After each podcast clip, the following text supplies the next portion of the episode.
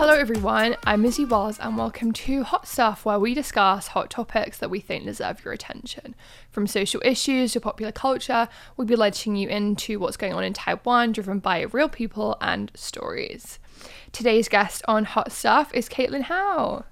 Kaitlin is an East Asian Languages and Cultures master's student at Columbia University. She also holds a BA in History of Art and Architecture from Harvard University. Kaitlin runs the TikTok account at Happy Ending Message, which teaches art history, media studies, and East Asia to a broad audience. The account has amassed over 38,000 followers, with some of the videos receiving millions of views. Kaitlin's research seeks to discover how social media existed in Sinophone communities prior to the internet age as far back as the 1970s and 80s. Her writing and projects have appeared in the Harvard Art Museum's Hyperallergic, Art Asia Pacific Magazine, Sign Theatre Magazine, and Moon Press. Welcome to Hot Stuff, Kaitlin. Thank you so much for having me. So today's focus of, of the conversation is going to be about your account and accessibility and art. I think it's really cool what you're doing. Now, how did you first become interested in East Asian art history and what motivated you to start sharing it on social media? Yeah, so I uh, was an art history undergraduate student and I took a lot of classes in East Asian art history and I always noticed that those classes, their cl- uh, the number of students who take those classes are much lower than uh, the amount of students that you usually get in a big Western art history class. Oftentimes, these undergraduate classes taught in universities uh, really only teach if you're t- taking an introductory art class it's probably going to be a western art class. Mm-hmm. and that's such a shame. And I went to you I you could say I received one of the best under sort of art history uh, educations some would say in the world. And if I was privileged enough to receive those kinds of uh, lessons and learn from the top experts in the field I think it's my responsibility to pay that forward and share what I've learned with a broader audience. And I started just posting videos, and I re- really realized that people are, are really interested. And many people don't get the chance to take an art history class in college, let alone an East Asian art history class. So if I'm able to share just a piece of it, then that's really cool. For sure. And why did you choose TikTok? as your platform to share your content on? Yeah, so I mean, I am a tic- avid TikTok consumer myself. I think especially during COVID and the most fascinating videos that I was seeing, I was learning a bunch of art history from these online creators uh, tic- on TikTok. And it's really a conversation. Like someone makes a video and it either triggers something in my memory or I make a video responding to their work. So it just so happened that I saw the mo to me what was the most fascinating um, art history content being produced on that platform so mm. i just went along with what i was seeing mm. And TikTok is originally known, well, right at the start, for like dances and I guess shorter form content. So, how do you kind of condense these complex art history topics into short and engaging videos? Especially, you know, a lot of people might not have an art history background. Yeah, for me, I think um, I try to make my videos uh, along sort of two lines. The first sort of example or type of video that I make is just explaining one thing about one work of art. And if my audience understands that one thing about that one artwork, um, then that's good enough for me. So, for example, like why are why are Chinese artists so obsessed with rocks? like why? Um, and if I can answer that question in one sentence and have someone learn that, then that's good enough for me. Um, there's no need for like a giant lecture. One minute uh, video will do. Uh, the second is like connecting whatever's happening in the pop culture scene at the moment to um, an art historical or media historical background. So, for example, there was this trend of like this mainland Chinese woman who would like dance around and like do all these like outrageous things and like she would get like hundreds of millions of views. And I recognized like a lot of the skits that she was doing actually were borrowed from like Hong Kong films from the 90s and a mm-hmm. certain type of comedy called Uli To or Mole Tao. So I was just I created a video um, explaining sort of the historical background to whatever trend was happening at the time.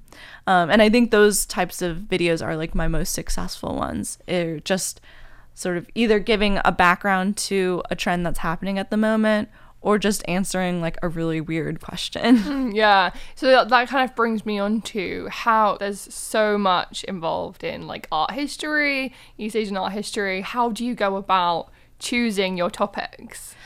Yeah, so I think it goes back to what I was talking about before. Like, I really see this page as a document of my own education. Mm. I borrow things that I've learned in art history class or a paper that I wrote for that class um, or something that my professor taught me that I thought was really cool.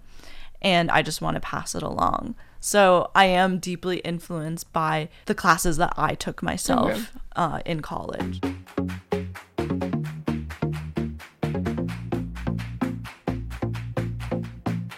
And how has social media and I guess TikTok specifically impacted the accessibility of art history for a broader audience? I think it's interesting because academia famously has a very small audience. Mm if you're publishing a paper, you're lucky if like a few hundred people read it. You're lucky if like 10 people read it. Whereas on TikTok, I was getting engagement levels that I didn't even know was possible.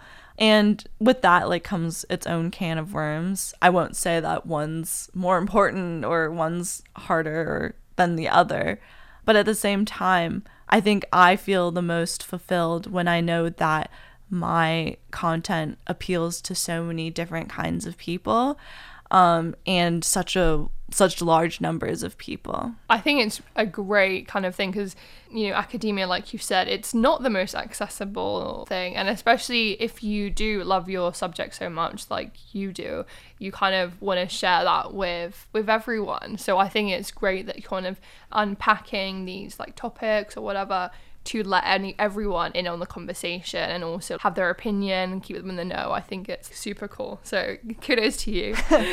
and do you think the art world and bigger institutions like museums and galleries, do you think they understand the importance of social media and all this and trying to make make stuff more accessible? Yeah, and I have been working with museums in the United States either doing content for them for example, taking teaching lessons inspired by their exhibitions, or even w- working with their social media teams directly to try to um, show them what I'm doing. And that I would say, unfortunately, has been an uphill battle.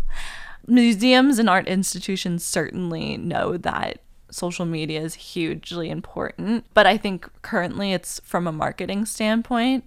They see it as an outlet to get people to come to their museum and to advertise their exhibitions, but not so much using it as a place where someone can get a very detailed sort of art history lesson. Mm. Um, and it, I and I think what I've learned from my content is like it doesn't even have to be long. Someone can learn a lot in just one minute. Um, and I think museums, I hope museums will discover that their social media pages, which they all have, are not just uh, a place to advertise yourself, but to teach people. Mm. It's not just to uh, it's not just an outlet to participate in like a trend and get a lot of views. It's a place that you can show parts of collection that you can't in the galleries, or it's a place to give other people besides like art historians with PhDs a, a, chance to teach people about art. Yeah. So there's a lot of potential there, but I don't think the art world has even begun. begun to, To take No, it's it's definitely uh, an interesting kind of can of worms to open. But I've been following news like Channel Four News, The Guardian, um, some like UK Yeah. places, and they they're on TikTok Yeah. and Instagram, and they're doing like these little videos explaining a phenomenon that's happened or an event or something, which I think is great because I, I, you know, it's it's not just about. I think it comes with a sense of responsibility. Like they genuinely and including yourself, want to reach people and keep them updated on their field or like what's going on in the world. So I think I think that's really great. And is there anything that you would say that you have learned from interactions with your TikTok audience or is there anything that you've experienced that has had an influence on your own perspective of art history? Yeah, definitely. I think the first thing is that you can never underestimate your audience. Um, I get fact checked all the time uh, by my audience. People will find facts that like I got wrong. Um, even though I spend like hours research- researching, you don't catch everything, and my audience will catch it, and they will let me know that I was wrong. But, you know, I'm grateful for that. And honestly, like, fair game. I think, like, when you enter the social media scene, like, you have to be okay with people checking you. And that goes for, like, my arguments, too. Like, if I give, if I'm, like, trying to explain something and they disagree, like, they will let me know. And I think it's been, it's made me really aware of, like, my own sort of biases and leanings. You can say that I've been canceled before.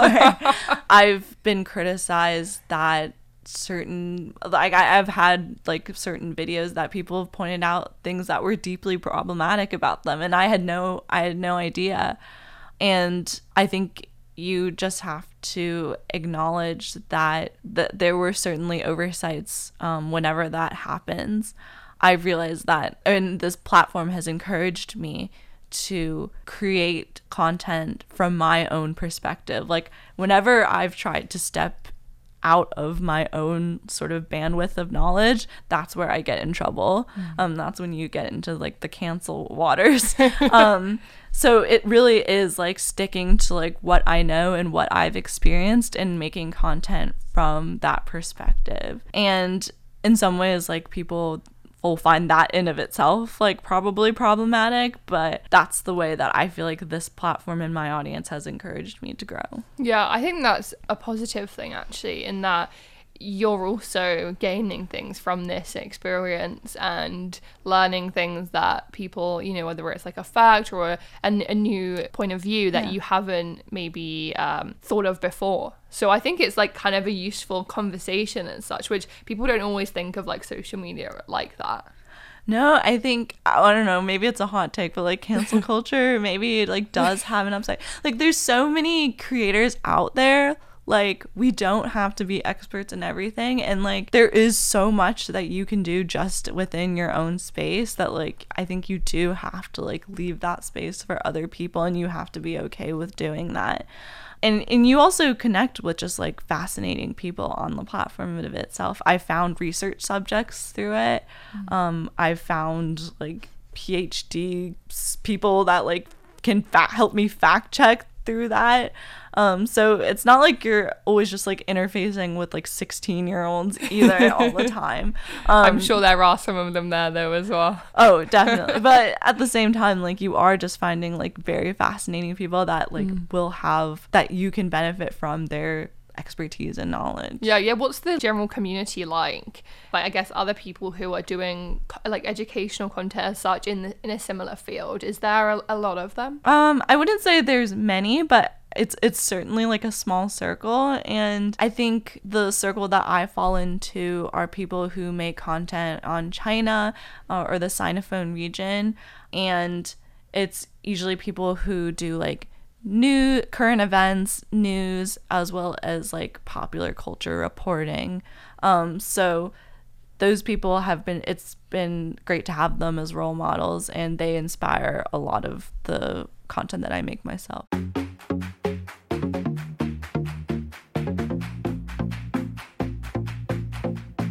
In this journey, are there any kind of misconceptions or stereotypes around East Asian art that you have felt that you have to kind of debunk through your content? I think it's a balance. And I think sometimes, like, what I've felt the biggest responsibility in is like sometimes I can, like, accidentally make the stereotype or yeah like create a misconception and i think that comes from like unfortunately, when you're a creator, your desire to get views. I always try to have a hook to my videos, and sometimes people like accuse my hooks of being sensationalist. I've been accused of being a CIA operative because my hooks for some reason have been interpreted as like anti mainland China. Um, I'm not sure why, but it's because like I'm covering um, documentaries or artists that invariably like make social commentary on something that's happening in China and that is often interpreted as me being like anti-China or like making anti-Chinese content which is hard to reconcile with um I think maybe there are sometimes that I have stepped into that sort of sensationalist area and when you realize that's happening like you just have to self-correct mm-hmm. and reflect and try to do better next time. Yeah, that brings us on to another interesting point as well. Because you are creating educational content, so you've got this goal of educating, but you also, like you said, views are coming into it. You know, possibly even like financial opportunities where you will be getting money from it. How do you balance that all up? Yeah, I think it's a constant challenge, and I think you just have that's what you just have to stick to like your lane and know what your goal is in creating this content and if you can like own up to yourself then what else whatever else may come will you just have to be okay with that mm-hmm. i always like ask myself like is this trying to get people to see a new perspective is this teaching someone something new about east asia um, particularly china which faces so much sort of misunderstandings, especially in the United States. And if I can say yes to like both those questions, then whatever opportunities come in that field, like I can handle it. Another question I have for you is that some people, maybe especially older generations, feel that we are too woke or like kind of like the snowflake generation. Mm.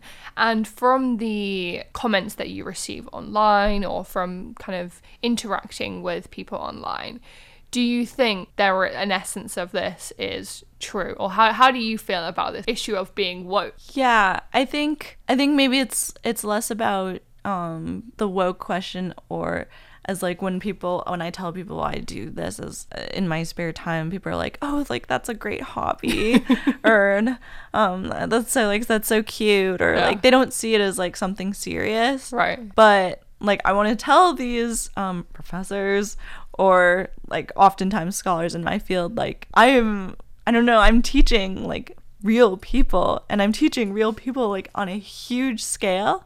And like they do fall into that age bracket of like, I don't know, our woke generation. My the majority of my viewers are the ages from 18 to 26. And I do sort of make content in that niche. Uh, I talk about race, I talk about sexuality, gender identity, um, and those people are find those topics fascinating and I find them fascinating. So if my content does cater to a specific ideology, um, I guess you could call it that is what it is. um, it's woke. But I think I try to have a scholarly interpretation to it. I try to look at whatever artist that I'm looking at or um, media event. I try to look at it in its historical and cultural where it's situated historically and culturally. Um, so it's perhaps it's like woke or perhaps it's um, speaking to like a certain generation's interests but it's all in the vein of trying to teach somebody about like something from a historical or educational mm. perspective. I think that's very well put. And unfortunately we're coming to the end of our time. What would you say the biggest lesson is that you have learned from your journey in sharing content on tiktok? Yeah i think um maybe I'll go back to what I said before is like never underestimate your audience. Mm never underestimate that people are too young or like too left, too woke to like learn and engage um, critically and uh, like educationally, you will be ever stunned by how like brilliant our generation is and the digital audience is. Um, and you will be blown away by its scale. And there's just so much so much potential in terms of using this content to foster a new generation of scholars um, who will engage with the world more critically, um, but also like from a perspective that you're concerned about like creating content or like contributing to the world that it affects as many people as possible. I think that's like what social mm-hmm. media teaches you. It's like it's about the big picture, it's about the big numbers, it's about like teaching on a bigger scale and not just like from the ivory tower. Mm. So, from what you've said and your experience, does that give you hope for the future? I think it does. Um, as much as like we think that social media, we discuss how social media is like a really scary thing.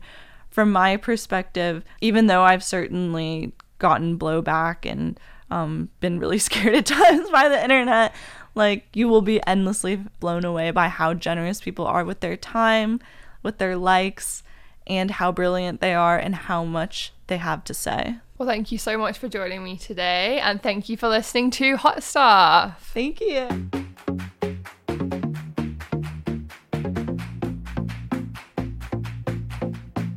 So before we go, I'm going to play you the sound from one of Kaitlin's videos that she's made, and it's actually about an attraction here in Taiwan called the Black Devil's Cave. So take a listen, and the accompanying video images that she includes, you can check out her TikTok, Happy Ending Message, if you want to see the whole video, and other educational content. Thank you again for listening, and I will see you next week. Racist tourist attractions in Asia, the Black Devil's Cave in Taiwan. Black Devil is a negative slur for black people in Chinese. So, why does this Ming Dynasty cave have a slur in its name? Outside the cave, there's a plaque that claims to tell the history of the cave, in that when this island was occupied by the Dutch, and the Chinese national hero Koxinga drove out the Dutch to restore Taiwan, some black enslaved people escaped to the cave. They became pirates who robbed and murdered the crew members on a British warship that landed on the island. The British warship tracked them down to the cave, poured oil down the hole, and burned them alive. Historians say the story is false, but the real story is just as bad trapped in the cave were not black enslaved people, rather the native indigenous people of Xiaoliuqiu Island, where the cave is located. The indigenous people were known to kill crew members of Dutch ships who tried to dock at the island. General of the Dutch East Indies eventually ordered the punishment and extermination of the native people. In 1636, Dutch soldiers, Han Chinese pirates, and other Aboriginal Taiwanese joined forces to corner 300 natives into the cave. They blocked all entrances except for a few small holes where they placed pans of burning pitch and sulfur. Those who tried to crawl out were captured, the rest were trapped. People reported hearing the cries of those inside. Eight days later, when soldiers entered to investigate, they found the corpses of around 300 men, women, and children. Not only is this name super offensive, but it also is historically inaccurate. Even get me started on the strange, cute cartoon mascot they have. In addition to the horribly racist name, why is this inaccurate backstory still available for the public? So, how can we better educate people on the real story behind this?